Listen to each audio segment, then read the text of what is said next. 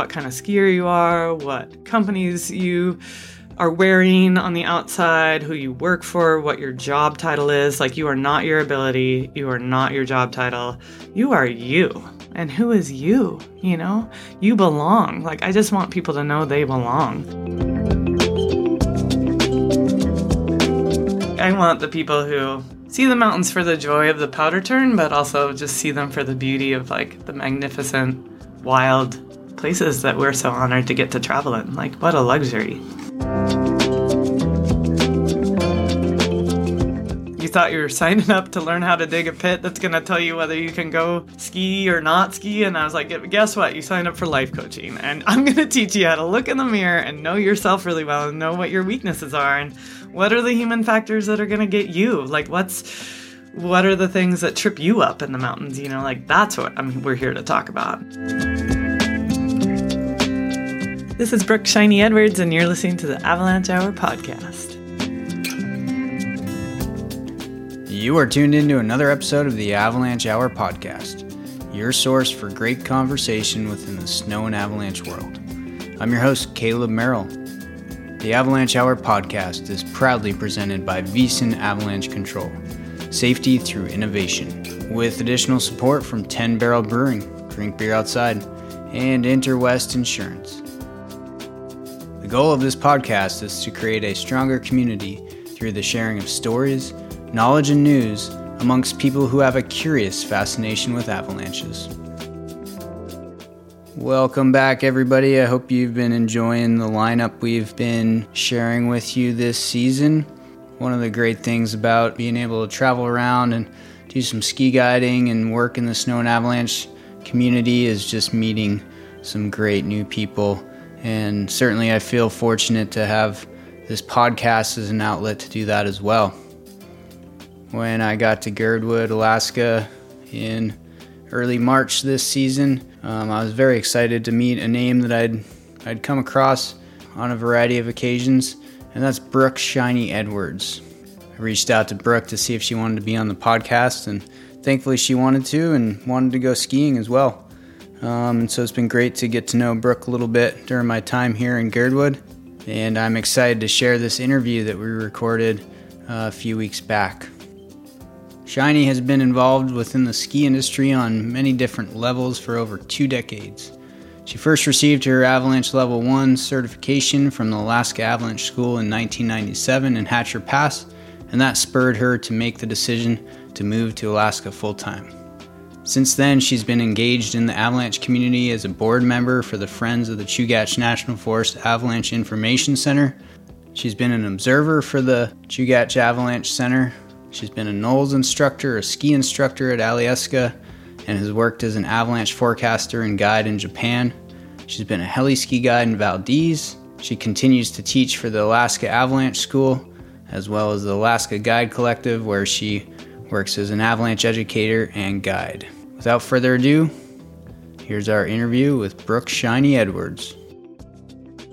When I came to Alaska in the winter, um, 2001 was my first winter up here and year round. And I'd been up here guiding in the summers in 1998 is when I first started coming and um, was still in grad school and had heard that um, the Alaska Avalanche School was like the best avalanche education outside of Canada that you could get. And so I decided I'd never seen Alaska in the winter and I flew up here and um, yeah, went to Hatcher Pass and and took a level one from like the old legends. You know, it was when Jill and Doug ran that shop, and Nancy Pfeiffer was there, and she was she's still legend in the state. And and uh, Scott Rayner was one of the instructors, and he was like, "Oh, I just bought Valdez Heli Ski Guides from Doug Coombs, and I need an office girl." You know, yeah, it was an office manager back then; it was an office girl, mm-hmm. and uh, and he's like, "Do you want to come work for me next year?" And I was like, "Yeah," you know, and then. Uh, again, I, uh, you know, I fell in love with Alaska having stepped off the plane and was like, oh my God, I, I need to figure out this. And so I moved to, bought a little hippie shack in the woods in Girdwood and, um, got a job as a ski instructor here at the mountain for the pass. And they had to reteach me how to ski because I just knew how to go fast and chase boys, but I didn't know how to actually ski, so they had to reinvent me.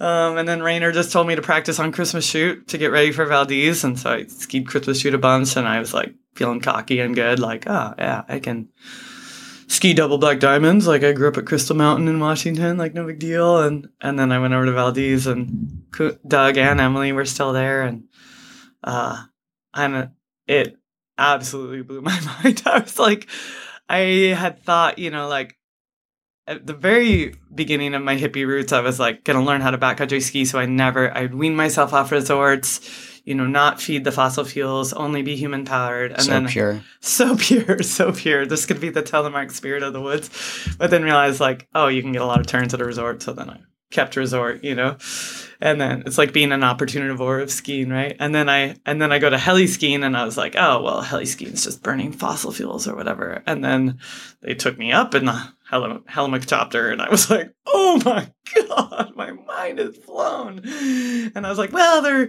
technically burning less fuels than the resort is, so you know, this heli skiing is maybe isn't so bad, you know. But I also got my ass handed to me by Alaska, like took away my cockiness immediately as a skier when like you get dropped off on a peak in Valdez and my knees were shaking together and I was absolutely terrified. And Mark Newcomb had handed me a radio and said, Okay, your tail guide today and and then everybody just disappeared like in one turn and I was like, Where's everybody going? I can't even see the run. I was so scared. I'll never forget how frightening that was and and just could barely turn my way down the hill, just like saying little mantras to myself of just like, just pretend it's Christmas Chute, just pretend it's Christmas Chute. Made it down and, um, yeah, lay in a big pile by the helicopter in a big cramped mess from so much nerves. And um, Mark fed me a Gatorade and gave me a wink and got me back in. So I was like, oh, I need to, I need to maybe do this. And that began a 20 year quest to get all the certs and get qualified and to become a heli guide. But of course, I did it the female way, which is you go get over certified and over trained and over qualified before you even throw your name in the ring. Like I worked behind the scenes at CPG for years, you know, years unpaid and then paid to be like another office girl and then be like the private concierge and you know, but just for all the opportunities to like get in the heli and, you know, be the accidental tail guide basically just to learn from some of the best. But again, never really like throwing my hat in the ring because you didn't feel like you're ready in one way or the other. And there's a great study that Melis Coady gave me about that was in the New York Times a number of years ago that yeah, you heard the webinar we just did, right, about imposter mm-hmm. syndrome. And the, the study was that girls outdo boys in academia because it's very clear cut rules, you know, and it's easy to get an A plus and because it's very like it's here are the rules, this is what you study and and I was that girl, you know, knew how to do that. And then and then you get out into the real world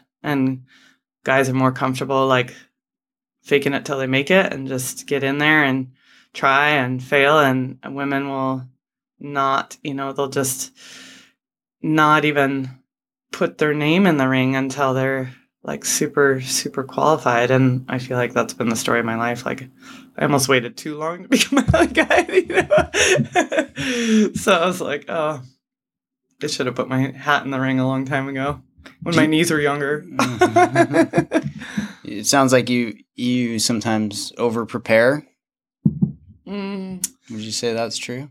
Uh, yeah i think so. I think that there's such and I think this is where age and wisdom comes in. Is like when I was younger, growing up in the ski industry, there's like such a um, a mystique of like just wanting to be a part of the club in some way, and just feeling like, you know, I I never felt good enough. You know, like okay, I'm I'm not that great of a skier, so I was like, okay, well. I can keep working on my skiing, but then if I like get really dialed in my avalanche knowledge, you know, so then I really focused on that and you know, and and then guided a bunch in the summer to just work on the craft of guiding because I feel like that is a craft that honestly can't be taught or certified or learned really. It's like you either love people and can connect on that level or or you don't. Mm-hmm. um, and I always have since I was a little kid. So that piece came naturally. But I think I just over prepared because I didn't I didn't trust myself. I didn't trust and believe in myself that I could do it, you know. Yeah, sometimes we can grasp for those like boxes to check too, right? Yeah. Like they're very tangible to go take a course and Yeah. and gain some knowledge that way. Yeah, I think the A plus schoolgirl in me wanted to like make sure my resume was all cross T's and dotted I's before I even like walked into the room. You know, and in hindsight I'm like, I should have just walked into the room. Like I I belonged a long time ago and like, you know, I I had mentors who I mean who pushed me in that way. I mean, Kirsten Kramer, that very first season in 2001, you know, in the field of men in Valdez, it was such a man's world, and all of guiding was a man's world back then, summer and winter, you know, and and I think that's different too. It's like when you don't have role models to look up to, you know, and then and then you know, I discovered Kirsten Kramer and Lel Tone, and you know those those Emily Coombs and the the females that were doing it and and were crushing it, and still maintaining their like femininity and their their spirit that was just I mean, you interviewed Lel, like you know Lel and Kramer. They're both like um amazingly gifted at like they didn't just subscribe to the man's world, they kept all of who they are as humans. And they're just like these giggling, delightful, wonderful, thoughtful, caretaking souls out there in the universe. And and so I had a couple of those, you know, to hold on and grasp to. And and Kramer was great at always like trying to push me in the ring because she, um, you know, she did that on such a level, but I didn't have the the chutzpah, the courage that she did. I uh, went down the Grand Canyon with her once, and we were scouting a rapid, and and uh, you know, all the guys that we were with were like, oh, I don't know, like there's two, you know, three massive holes right in the center line. We're like, we're, I think we should go right, and then like definitely take the right line. Like it's just too much meat. And Kramer's like, I'm taking all the girls in my boat, and she looks at us and she's like, ladies, we're gonna look that wave right in the eye, and we're gonna embrace the meat. it's just like, oh my god, Kramer. I was like, someday I'm gonna write a book about you and it's going to be called Embrace the Meat, a story of Kirsten Kramer. And I was like, Are you ever scared to be you? Like, I just see you with no fear, and I'm scared all the time. Like, how do you do that? She's like, Are you kidding me? I wake up every day and I'm like, Oh my God, I had to be Kirsten Kramer again today.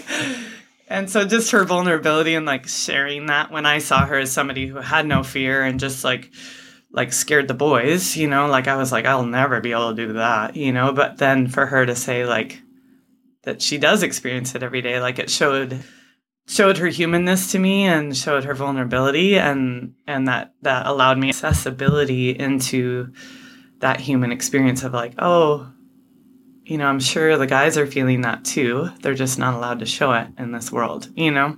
Do you think that's changing? Have you noticed that in, I- in the guiding world? I do feel like that's changing, and I think um, I'm really happy to see that. And um, there's some really great male role models out there that are leading the charge in that. Dave Richards is one. Grom, I love Grom, and um, by again just having the courage to come forward about um, stress injuries.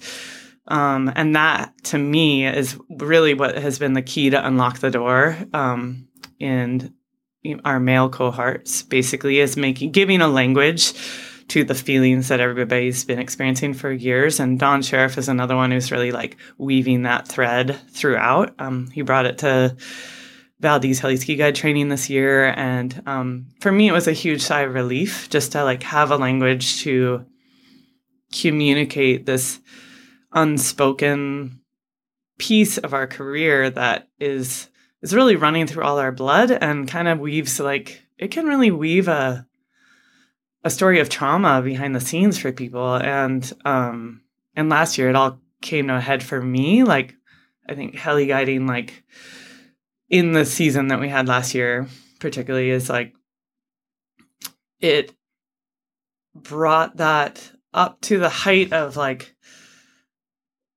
I recognize that I've been guiding people in the mountains, summer and winter, for 25 years and holding life or death decisions for other people in my hands. And and I've been around companies that have lost clients, and I've been with partners who've been the guide who lost a client. And I, um, you know, I've had so many friends lost in the mountains, right? And and last year was was just such a huge year of loss that way, right? Like we had the helicopter crash and I uh, walked into work that morning and everybody was really quiet and uh, Trevor Guevara put his arm around me and walked me over to the helipad and told me what had happened and and uh, I was dear friends with those guys and uh, and we went and had a guide meeting and it was our only blue day that we were going to have for the whole week and we had brand new clients and um and we just had a talk and we said you know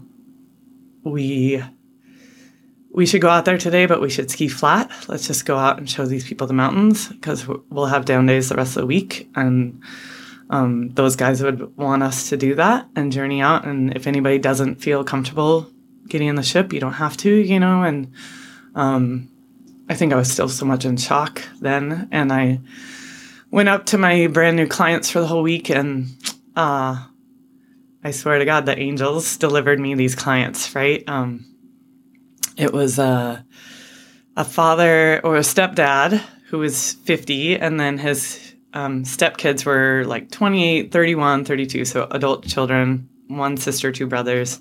And only one of the brothers could really snowboard. The other two were like sort of could snowboard, and dad was just like out of shape skier, right? But I didn't know that when I met them. I just told them, like, look, I am a disaster. Like, I just learned that I lost some dear friends in this world, and um, you guys are to have to guide me today. Like, you're to have to, what I need you to do is like remind me why I'm doing this and um, show me the mountains and and let's go out there and be joyous together and they just like wrap me in this family love hug.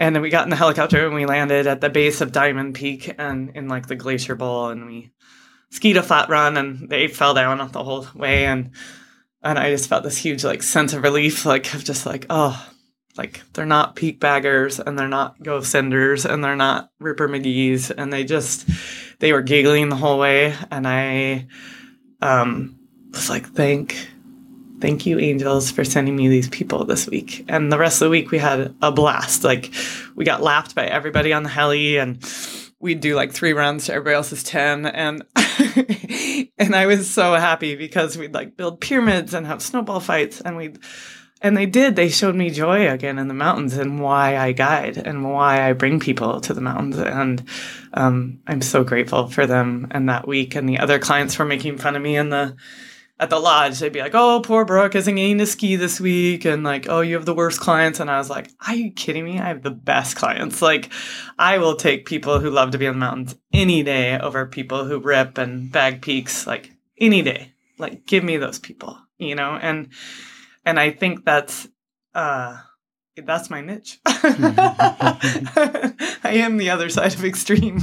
like, I want the people who see the mountains for the joy of the powder turn, but also just see them for the beauty of like the magnificent, wild places that we're so honored to get to travel in. Like, what a luxury. What an honor, you know? And I've gotten to live a life of privilege where I get to take people there. And I just want to do it in a safe manner and and be able to like create a space that is safe to begin with so that people can explore and have the light bulbs go off and have that incredible joy that we get to see shared by everybody. Brooke, if you're willing to continue to talk about stress injuries Yeah. a little bit, like um, how did how did you continue to process that event and and other events that have happened in your career that have maybe been cumulative in in terms of adding to a stress injury? Yeah, yeah. So I think what the mystery was before, I think what the problem was is we, when we first discovered PTSD, it was just with um, like victims of war, and then it was victims of um, emotional and sexual abuse, and that's when it first got studied. And then it wasn't until later that they decided that they understood it as a continuum, right? And that there's, um, I think I kept underselling myself because I I hadn't been the guide who'd had the client die, knock on wood. And so I was like, oh, I can't possibly be traumatized. Like, I have nothing, like, no trauma to point to. But then the more I read and the more I understood of that wear and tear of like how much holding that life and death decisions in your hands or um, that actually like does eat at you. And then um, last year, the heli season, you know, like that my third day on the job was a crazy rescue of one of my fellow guides who got sloughed and broke his femur. And um, I was on the rescue team and it was like a 1300 foot lower out of this pretty gnarly place. And, and, um, and I had just thought, you know, this is a really dear friend of mine, Lee Lyons, and I, you know, I thought he was indestructible, you know, and to watch him just be broken like that in the mountains was just like shook me up. And then um, I had a knee injury that I was nursing, and it, every day it kept getting worse. And I think because I was holding so much stress in my body, and and you know, clients, you know, in heli skiing, clients tweak their knee all the time, right? So you're always like, you don't go a week without getting somebody out of the field in some way, you know. And so it's not like a big avalanche or a big catastrophe, but it's like it's just every other day, you know, something's happening and you're managing it, you know, and and so that just kind of kept going through the season and meanwhile I'm trying to learn this new job and it's like high paced and um, fast paced and high stress and um, you know, going to have 10 seconds where you have to like for me, you know, when you, the helicopter would pick up and have 10 seconds to like look at the terrain, consider your aspect, your angles, um, think about the ability of your clients, think about the avalanche problem for the day, and make a decision where you're going to land. Like to me, that's like, I was so overwhelmed. So I had that overlaid on like this building stress injury. And I felt like I was walking through a minefield and all my friends were exploding around me and I just had to hold my breath and tiptoe, right, to get through to the end of the season. And my knee was manifesting that like every day, a little more sore. Every day I was skiing a little slower every day a little more gripped. So I was like losing the relaxed nature of skiing that keeps you safe in the mountains anyway and holding on a little bit too much and to the mountains and um until my knee finally blew. Like and my knee and I felt this um and that was intuition too is I could feel it you know almost breaking almost breaking and it was like an a mirror image of what was going on inside my spirit, right? And um and we had Kramer, I had been tail guiding for Kramer that week, and um, had a great week. Wonderful client, super fun. She's just a brilliant guide of her ability to lead a progression with clients and um, push and challenge them, but really listen to the mountains and and their abilities as well. And so I was learning a ton from her, and and they decided they, that she'd skied them into the ground, so they were going to leave early, and they gifted us their Hobbs, and so we had um, we had their Hobbs time to take our friends skiing and we had some friends visiting so kramer's like brooke we get to take our friends skiing it'll be so awesome. And and my intuition was like i shouldn't go like my knee is hanging on by a feather you know? And i but i knew kramer needed a tail guide to go out and it was our friends like when do you ever get to do that? Like here's the keys to the helicopter you know?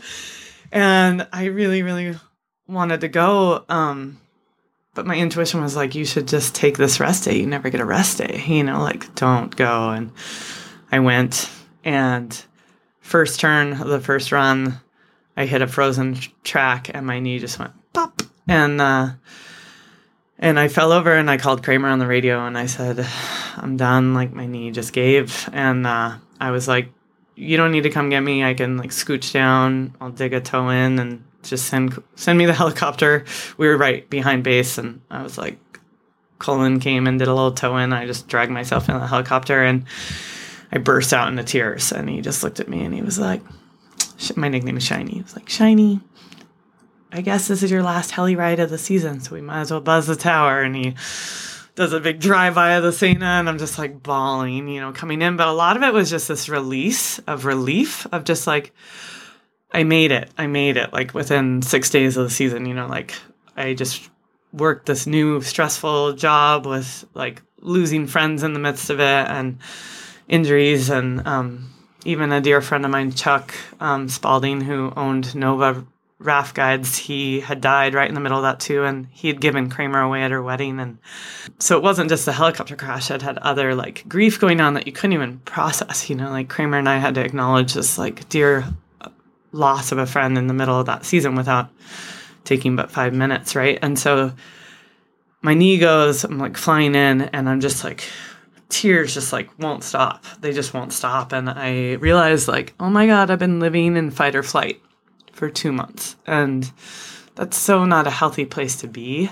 And I decided last summer to not guide for the first summer in years in the in the summertime, and I just worked on a cabins crew out in the Sound, Prince William Sound, and so just me and two guys, and our job was to take care of public use cabins, and we it was so good for me because I just was out there. I didn't have to. They knew how to take care of themselves. I didn't have to take care of them.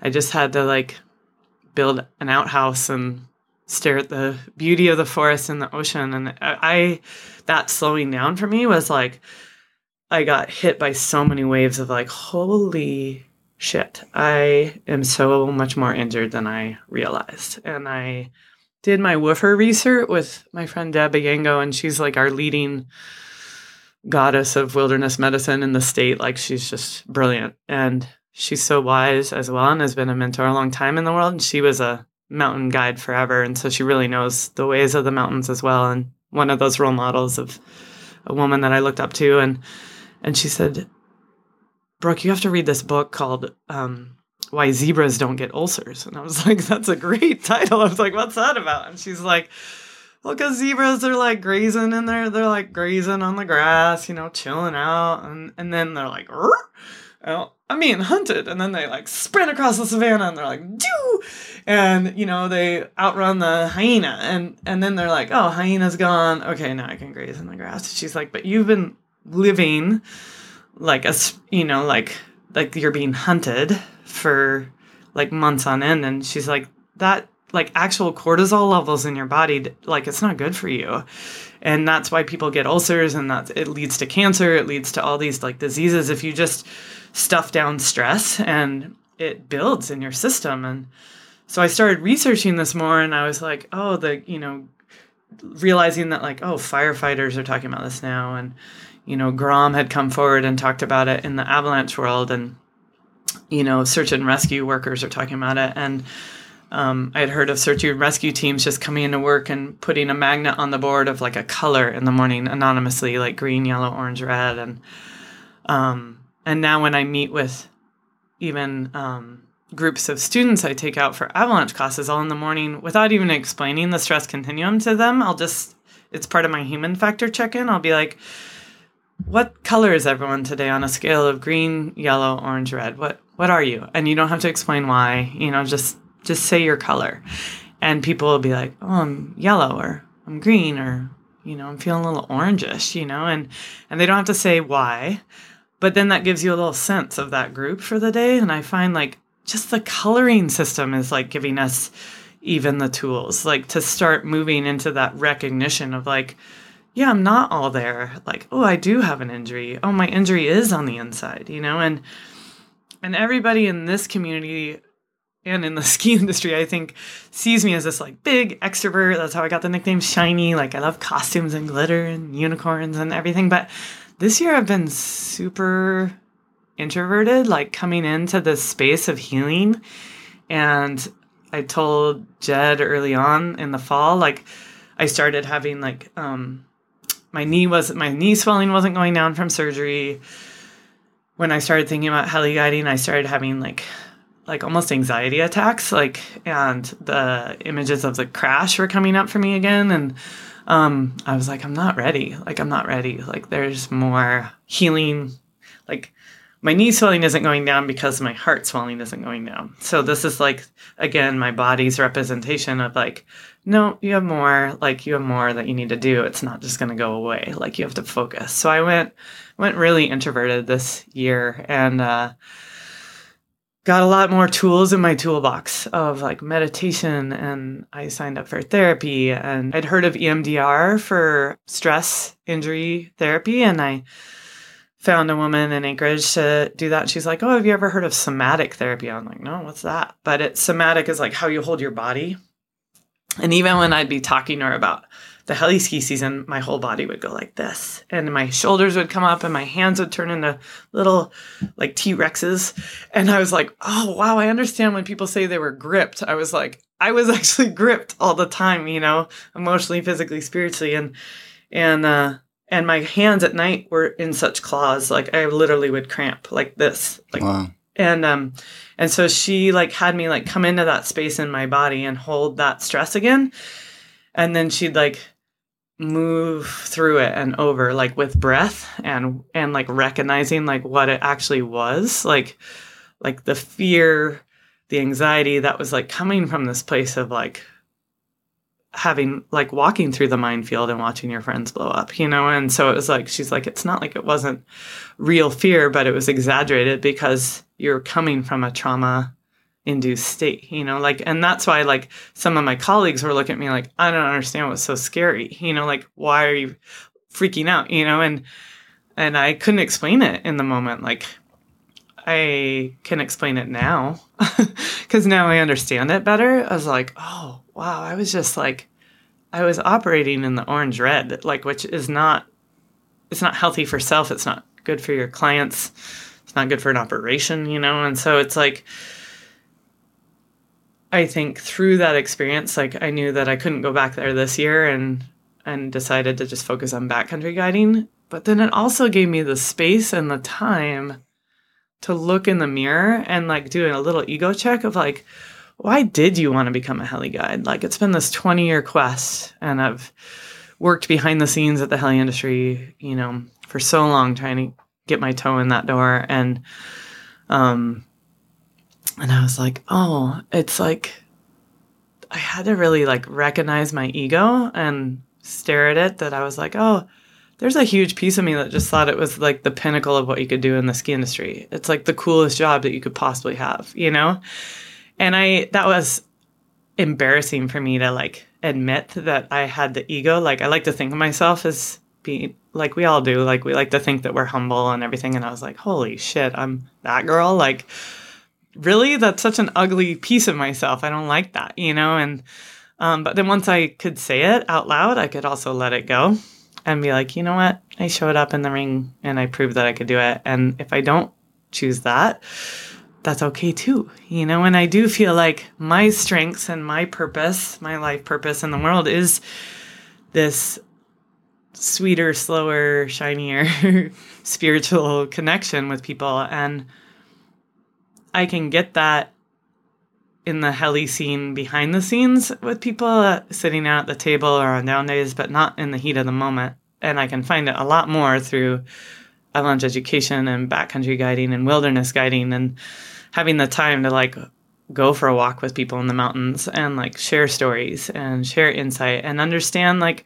maybe why they're in the mountains too and and get to the deeper um, reasons behind their quest for the powder turn you know? And sometimes it sometimes they're on their own grief journey you know? And you can really like connect as like a midwife to the experience of these people going through their own stuff you know? And it's almost like life coaching on skis. I feel like, you know, um, and I feel like that's where I shine is like that that human connection to wildness, holding hands with, you know, like that's that's where I want to be in the snow industry is like inviting people into that world and creating a safe space and maybe teaching them a little bit of the mystery of the snowpack. But I certainly don't hold out the answers to that either. I'm just as beholden to the mystery as as all of us are, right? the questions, but but I certainly enjoy the the walk into mystery. Yeah, absolutely. Well, um, when you were when you were hurting and, and kind of in, in need of some help, did did the community reach out to you? You know, did did you have people on your team that recognized that, and or or did you feel kind of alone in, in yeah. that? I think part of it, I definitely had people on my team like Kramer is still there. You know, we mm. got to guide together and you know, she knew it and knows me well and mm-hmm. and um, you know, has always had a space for me under her wing, you know, and in the bus in Valdez for me and and so she was a a soft landing pad for me when when she could be. Um, and then Marie was the is the operations manager there and she's my roommate and uh, you know, she she was my biggest cheerleader there. You know, would help me put on my Wonder Woman bracelets every morning and get out the door. You know, so I wasn't in a space where there was time to recognize it there to ask for help. But now in the course, like I called Don Sharaf this fall and started crying to him on the phone. Like he was in Canada doing a contracting business and he's been a mentor for 20 years. And, and I was like, will you be let down if I don't go back to heli guiding? You know, and he was like, if it's not fun for you, don't do it. You know, if it's not a, if it's not a fuck yes, it's a hell no. You know, and I was like, thanks, Don. You know, and um, and then I went to training this year, and it was probably the best thing I could have done for myself to just like walk back in there, and I felt so much more whole, and so much more healed, and so much more like I could do that job. And Don was there, and we drove over together, and um, you know, and he led a, a piece of the training this year on the stress continuum, and got everybody like just facilitating the conversation right out the door. And training was a week long this year. And so it, it was time for everybody to have those conversations. And, you know, I was able to sit down with Jed Workman and, and explain to him like why I was so hard to coach last year because I was deer in the headlights, you know, and, and I was like, um, and we were able to have that conversation and feel that love and support, you know, that I wasn't able to even like ask for in the moment last year because I didn't know what was going on with me. Like all I could speak to was like, you know, the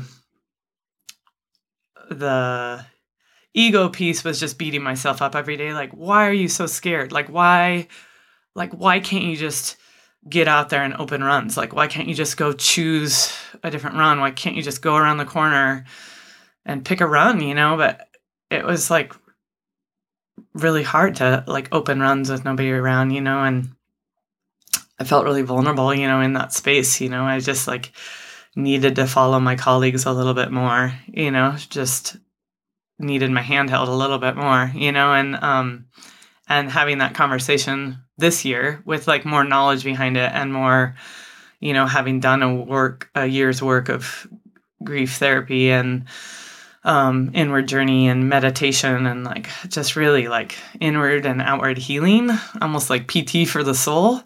Is like I was able to give words and voice a little bit more and and let my colleagues know like okay this is what I was actually going through and and it's not it's not like it's complete like you know it's you know just like you carry scar tissue from a knee surgery that changes the way you move in the mountains it's like you know my heart has so many cracks in it like and i love that about my heart. It's got lots of room for the light to shine through me now you know every crack that gets in there it just gets bigger and bigger and bigger right?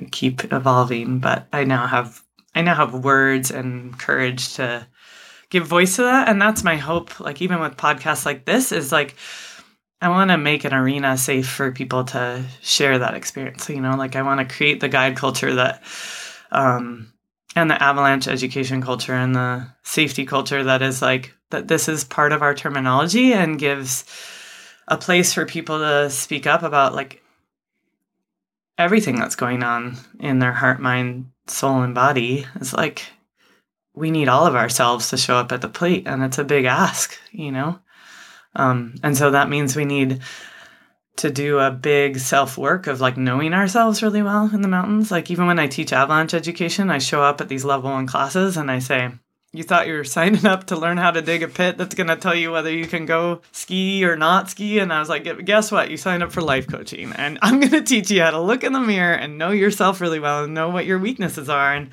what are the human factors that are going to get you. Like, what's what are the things that trip you up in the mountains? You know, like that's what I mean. We're here to talk about. And people always like, I thought we were gonna. I thought you were gonna tell me how to do the magic test that tells you if the snow is go or no go, go. or no go. And I was like, mm, sorry, I'll give you a different key to the castle.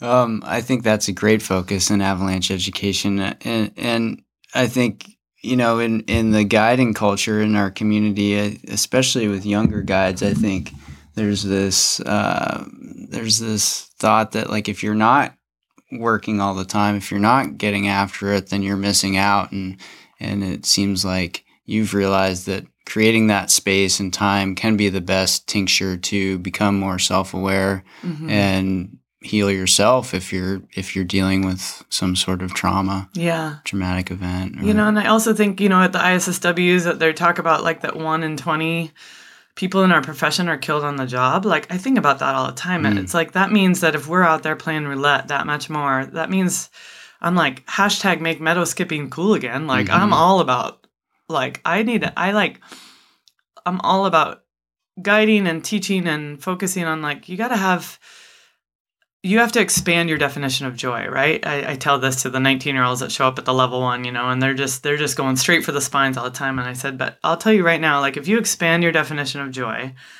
that you can get joy from skiing steep spines and couloirs but you can also get joy from an extreme picnic in the mountains and powder skipping your way down through a sparkle forest then you have this whole gamut of tools in your toolbox to pull from that you can use on the given day. You know, there's there's days to go out there and slay the dragon for sure, you know, and and I'm not against that and that's not out of my toolbox yet, you know, I'm not that old lady, but I certainly spend way more time over here on this side of the spectrum, you know, meadow skipping in the extreme picnic land because I'm trying to stack the odds in my favor, you know, if I'm going to be out there every day, I'm gonna wait and pick and choose. You know, you got to play the long game, Mm-hmm. and sometimes the long game is like, you know, having a a list of ideas. I don't like to call anything an objective because to me that's like two conquering mountains type words, but I think of these as like this myriad of ideas of what you would love to do, these dreams, I guess, um, in the mountains, and and you have. I mean, look where we live. Like I live in Alaska. You look out the window. It's like I'd love to ski that line. I can see from my break. I call it breakfast nook line. I've never skied that, you know. But someday I'll put a track in there that I can look at over a cup of coffee, you know.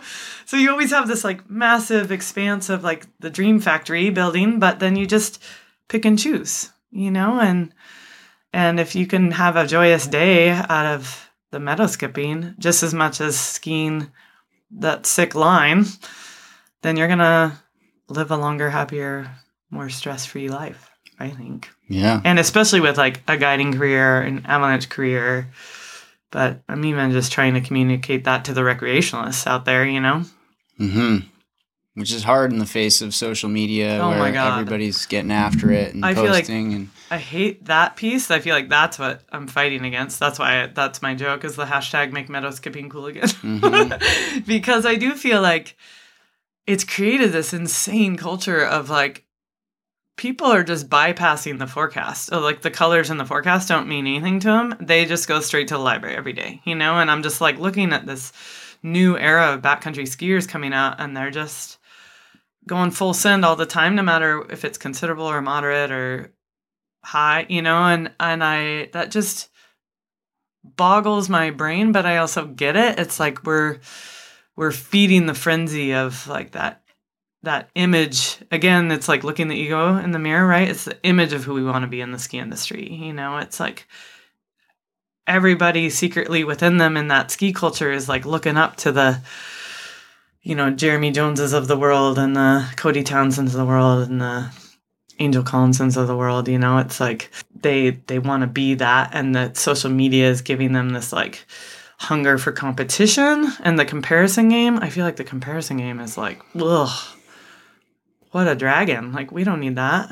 Do you have any advice for people that are feeling like they're kind of stuck in that? Because I think, I mean, if if you do look at yourself in the mirror, I think um, it's probably fairly few people that aren't stuck in that in a way. You know? I know, I agree. And um I think I I guess that's why like I'm willing to be vulnerable and share the conversation out loud on these public outlets because I want it to be more okay. I want it to be like to make um yeah, I just I feel like the role model I want to be like as I enter now these years of being a mentor is like I look at the young women coming up and charging. They're just charging and they're so getting after it and they they have a confidence that I am so excited to see just as a like population is amazing to me, you know, but I I want to say to them and to everybody just like that that there's room for everybody at the table. You all belong. Like I don't care what kind of skier you are, what companies you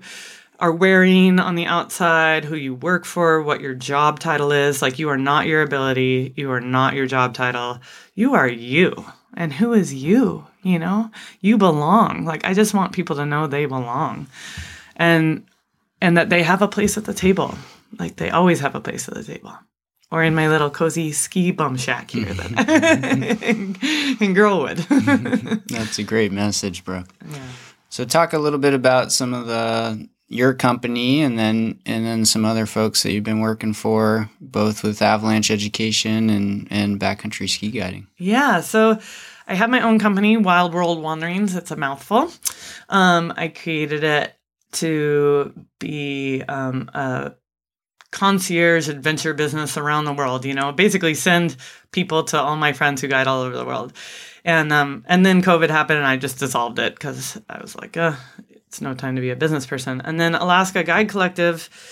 Um, these are three guys that um, are all um, you know under the AMGA certification. So Joe's IFMGA and Elliot Gaddy and Nick D'Alessio. They're all um, AMGA and and they um, i used to teach avalanche classes they were all mentors and colleagues of mine at alaska avalanche school like started teaching there like eight or nine years ago um, and learned a ton from them learned a ton from Ava latasuo from all the um, from sean mcmanamy all the legends that came before and um, and these guys went and started they each have their own business and they started the alaska guide collective as a place to um, share the burden of like liability insurance, permitting, all that, marketing, booking. And because they all had this avalanche educator background, um, they basically could get approved under the American um, Avalanche Association for the for the curriculum. Um, and so they planted the seed with me a few years ago of like, you know, if we'd love to have you work with us, you know, and um, but you know, you're gonna have to get on the AMGA track, and so I started down that track, and um, I'm like halfway through the ski guide program, and and so this is the first year they like I'm like their a guinea pig if I'm their first employee, their only employee. but it, it gave a home for Wild World Wandering, so I reinfused the life back into that um, and redid my website. And then um, under them, the one thing I couldn't do at the Alaska Avalanche School um, but I was trying to do and really seeing the niche for it was private avalanche courses for groups of women, particularly. Like I was getting asked all the time and and I did a few at the Alaska Avalanche School, but Alaska Avalanche School is so busy. It's a nonprofit. It's like busting at the seams to like provide avalanche education all over Alaska. It's like such an incredible organization. But it just was too much work to do these private ones. It's like way too much work. And so AGC gave me this opportunity to be like, oh, I can, I can fill this niche that I've been wanting to do, which is like teach small groups of women and give them like an arena to like practice their decision making and really feel like they have a voice and like actually like mentor them in the mountains. And so that's what I got to do this year, which I just loved, absolutely loved, and got to work with guys too, you know. But I really found that like, oh my gosh, it was cool to to have like these. And some of them were groups of women that have been backcountry skiing here for, they're in their 60s and they've been out in the backcountry forever, you know, but they're mm like either had a level one, you know, 20 years ago or haven't practiced with their beacon in that long. And so you could really like cater to who they were. And, you know, they're wise women of the mountains already, but I just got to go take them to the next level. And, um, and then I get to backcountry guide under the same umbrella of AGC. And, um, and I love that. So I'm like doing this cool mix. And then I didn't want to let go of Alaska Avalanche School because to me, you know, supporting that nonprofit, um, particularly they're they're they're really trying to expand their mission to reach these further out communities. So like this year I got to go to Sitka and Nome, Alaska and to go to these communities and teach a level one where they don't have a public forecast and they're using the mountains in ways that are really different to our you know conceptual framework of like oh i'm teaching a level one to recreational skiers i went to nome and i'm teaching to subsistence hunters and dog mushers and people who are using the mountains as a way of life and they're moving through them in very interesting ways. And you know that's what kills alaskans. Is like somebody snow machining on a you know a cut bank on a river you know and it's only 20 feet of snow that can crush them. And so it was such a cool challenge for me to go up to Nome and you know they have wind slab on top of a pile of sugar as you can well imagine up there. It's practically Russia up there. And and uh but to look at their snowpack and go out in the mountains with them and ask them how they travel and like look at um, things on maps and then look at micro terrain features and talk to them about like even route finding. It was so cool. Like absolutely so much fun. And to see that their minds are blown, like I got interviewed by the Nome Nugget newspaper, you know, and because they were like, I think our community needs just to know this more. You know, we move through these hills all the time and we don't even know like that we're, you know, undercutting wind slab or whatever. So I was like, oh, it's so cool, you know, that they just they're hungry for the knowledge and they're starting to recognize that that oh maybe this is like just because we're not skiing stuff that's in the ski movies and there's actually a heli ski company out of Nome now so mm. they they do have some real mountains there um but Sitka was the same way of just like a lot more recreational skiers, but um, but still they've just been like creating the culture and in both places we like helped them create a a Facebook page that then served as their observation platform. And oh, I was cool. like, and you don't have to be snow scientists, you guys. You can like say where you went that day and what the snow surface was like and um, you know, was it windy? Was it, you know, what are your red flags? You know, just trying to give them like these real basic forecasting tools of like, your red flags can keep you safe in the mountains. If you just know those, like every single avalanche fatality that's ever happened, they look back in hindsight and there was at least, you know, one to five of those red flags. So I'm really like, like planting those in these remote communities of like just listen to the mountains you know? The mountains are they're telling you the answer all the time. And they're actually speaking a, a simpler language than you you may realize you know? Mm-hmm. you guys already speak this. Yeah. You just maybe need to know how to interpret it in the right way and know when to exercise that turnaround muscle you know? Again just putting a name to it mm-hmm. Right? Yeah. So much of it is like creating the language around it. I think that's where my like passion for being an educator like really thrives. Mm-hmm.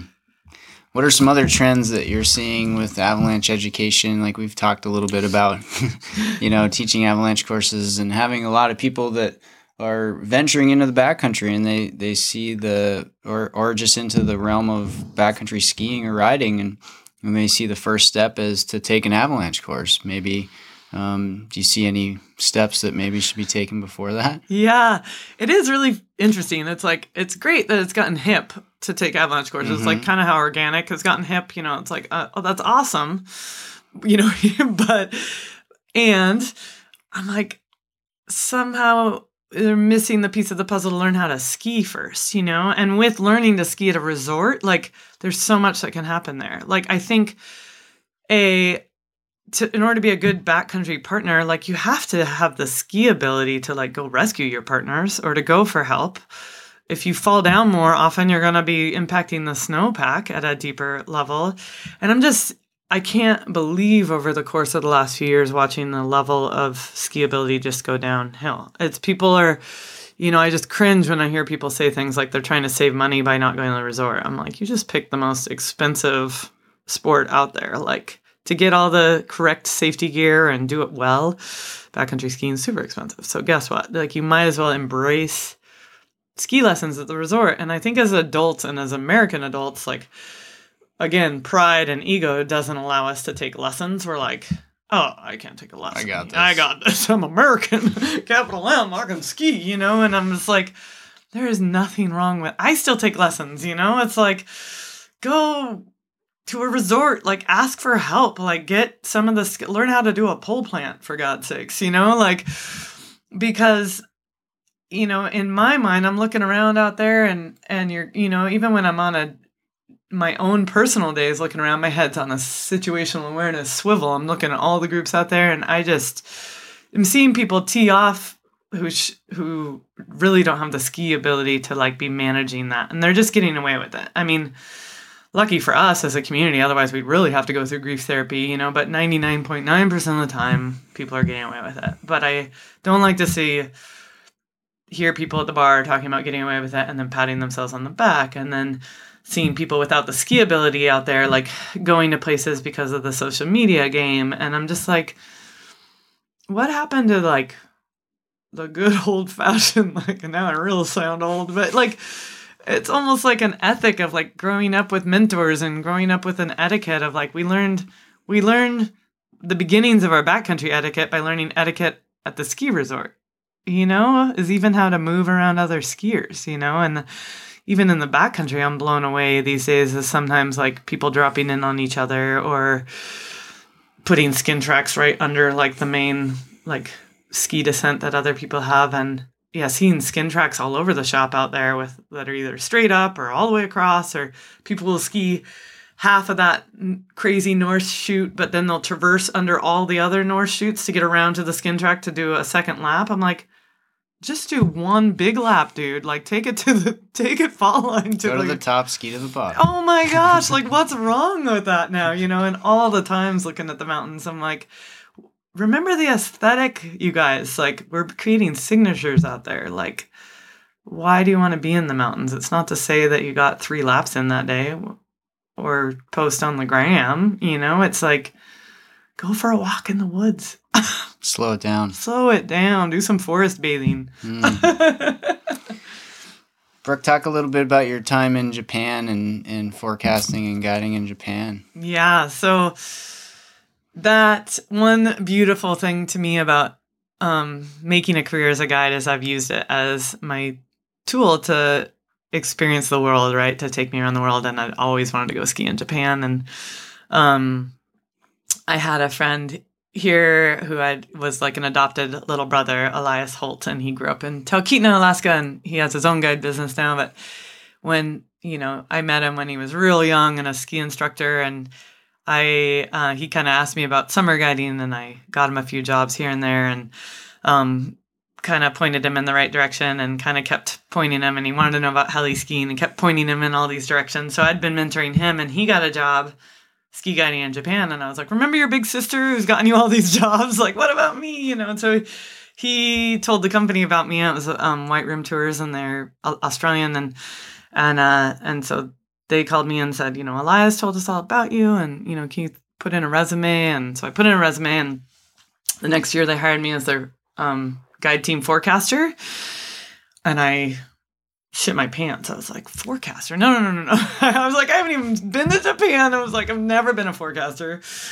I was like, what did I write on my resume? What did I write? What did I write? I was like, oh, I've screwed this up. And I was just in a panic. And um, I got off the plane and taught an avalanche course right away. And it's hysterical teaching avalanche courses in Japan because I went to dig a pit and it's just like, there's no layers, you know. It's just like, oh, there's powder powder for three meters, and I was like, okay, uh, we're good to go. But that was actually really helpful as my first job at avalanche forecasting. Is like, you know, I got in there. It was an, a whole team of men um, from all over the world, um, guides from New Zealand and Spain and France, and um, couple Americans in there, and um, I just came in really humble and like picked all the old guides' brains and tried to learn the weather systems and asked them like, and there's no weather stations either, so you're just trying to, yeah, look out the window and be like, when the wind comes from this direction, what do you see over here? You know, like what are your avalanche problems? And there's always been this myth in Japan that avalanches don't happen in Japan because they do have that saga of the three meter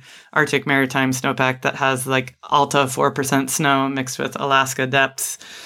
Um, but avalanches happen there, you know, and so you had to kind of face this myth busting with like the old, you know, the guides who'd been there for 20 years and had never seen anything bad happen, you know, versus like, and so I was trying to mix and match this like international community of snow knowledge with kind of an old cowboy belief that like, you know, avalanches never happen in Japan. And at the same time, like, Japan was being Japan. So it was like gifting me like a pretty easy, forecast to read too and learn and kind of cut my teeth on. Um, and I remember the first time I called it high, and I was like, oh God, they're really not going to believe me. But I really think there's going to be wind slab today, and it's going to be like, I mean, there's just no way. I was like, I'm actually like, it's red today, you guys are like not allowed in the Alpine. And I took my clients up Asahidake, and it was like, uh, it's a tram based volcano that you go up this tram, but then it's like backcountry access by a tram, and the tram was closed because it's too windy. And so we just like toured up the cat road, and it's like, you know, super windy, crazy. And one of my clients is like, "Oh my god!" And we look up, and an aval- a natural wind slab happened, and like came across the the like all the way up to the cat road, like above us, and I was like, yes, because that's a Verified. I, I was like winning. Like, when do you ever get that as a forecaster to be like, I'm gonna say that naturals are gonna happen, and then you got to be there and they did, and I was like, I am winning at this game. I am doing it. Um, and then that was really my first backcountry ski guide job too, and I. You know, I get lost all the time because you're in the woods, you know, like topo maps don't help you. I just like lay down Gaia tracks all the time and be like, oh, I have been here before, you know? But you're skiing powder and it's sparkle magic. You're like skiing inside of a fairy tale. So it was really a, a win win anyway. But every run goes into a terrain trap there. So my Alaska brain was like short circuiting a lot. You know, you're like, um, I don't really know how we do this. But so I definitely had to change a lot of like the way you look at the mountains and the way you flow through them. But man, I just absolutely adored the Japanese culture and the spirituality of that culture. Like they are a very um, nature based spirituality. So every tree has its own spirit, the Kodama. And there's like these Japanese snowboarders that are like soul surfers of the mountains, and they'll pause on the up track and take their ski pole and draw these are uh, like incredibly artistic like wise old mountain men faces in the big balls of snow that hang in the trees. And so you'll be like touring up through the sparkle of fairy tale and you'll look up and this like forest tree is like looking at you. Like because somebody had taken the time. Like that's how they do their backcountry culture. That they pause on the up track to make you an art piece and like talk to the tree spirits. I was like, oh my gosh. And so then they they call you know, anytime that you're going for a hike or backcountry skiing, it's Shinrin Yoku, you know, for the art of forest bathing. And so to me, the ups were as good as the downs there because you did, you just were like bathing in this like spiritual place. And the other saying, they taught me so many sayings there. Um, one was shoganai, like it will be what it will be. That's a great one to teach the heli clients, right? like it will be what it will be. You played the gamble. Um, and then the other one was harahachebu. And I love harahachebu has become my guiding philosophy because the Japanese, that is a saying that they apply to eating sushi. So they only eat sushi till they're 80% full. And then they're complete, they're good. And they also apply that to things like skiing. They quit while they're ahead. Mm. And I was like, oh, I'm going to guide that way. I'm going to, when clients would be like, how much elevation we get and how many runs, I'd be like, why don't we focus on the turn we're in now? Let's be here now and we'll see where we're at. But I, I guarantee we're gonna we're gonna be back at the parking lot, you know, an hour before the sun sets, and then we're gonna go onsen, and then we're gonna go sushi. And so we're gonna quit while we're ahead. We're gonna end on a high note. We're gonna leave some reserve in the tank. And um and I find that that makes people's brains short circuit in the American way of like, I need to eat more chocolate all the time. You know, we're an obese society in all the ways, right? And um, and so it was my way of just like, no, I think that if we really celebrate every turn, then it makes you very much like separate from like the peak bagging mentality or the Strava mentality of like how many miles, how much elevation, how much are we bagging from these peaks. It's very goes away from like the masculine version of conquering nature to more like let's just immerse. Let's mm-hmm. do some forest bathing, shall we? yeah, so I really love I've taken that and embedded that in my way of being, really.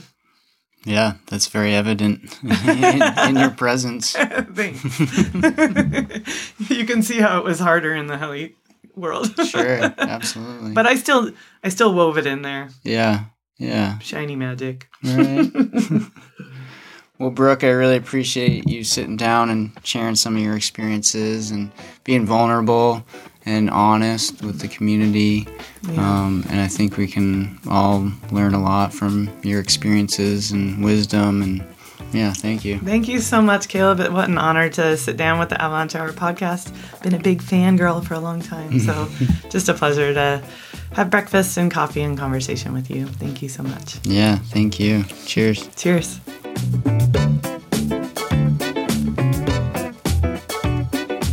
A big thanks to Brooke for that interview. We appreciate you. And a big thanks to you for listening to this podcast. If you're enjoying the podcast, please tell a friend. Go ahead and subscribe, rate and review the podcast on whatever platform you're listening to it on. Especially those reviews in Apple Podcasts are super helpful. So go ahead and go on over to Apple Podcasts and leave us a review. If you got feedback for the show, you can send it to the Avalanche Hour Podcast at gmail.com or fill out a form from the website www.theavalanchehour.com. Don't forget to follow us on the socials. We are at the Avalanche Hour Podcast on Instagram and Facebook, and that's the best way to keep up to date on the latest releases of our podcast episodes. We will be running the podcast through probably the beginning of June this year, so you got lots of new great content coming up. Um, and your next episode will be airing on April 15th with an episode from Wesley Gregg where he interviews Dave Merritt. Another big thanks to our sponsors, Wyssen Avalanche Control, 10 Barrel Brewing, and Interwest Insurance. Appreciate you guys. Our music on today's episode was created, produced, and recorded by Ketsa. You can find more of their tracks at ketsa.uk. Our artwork was created by Mike T, Man T. www.miketea.com is where you can find more of his work. Till next time, stay tuned, stay safe, and keep having fun out there.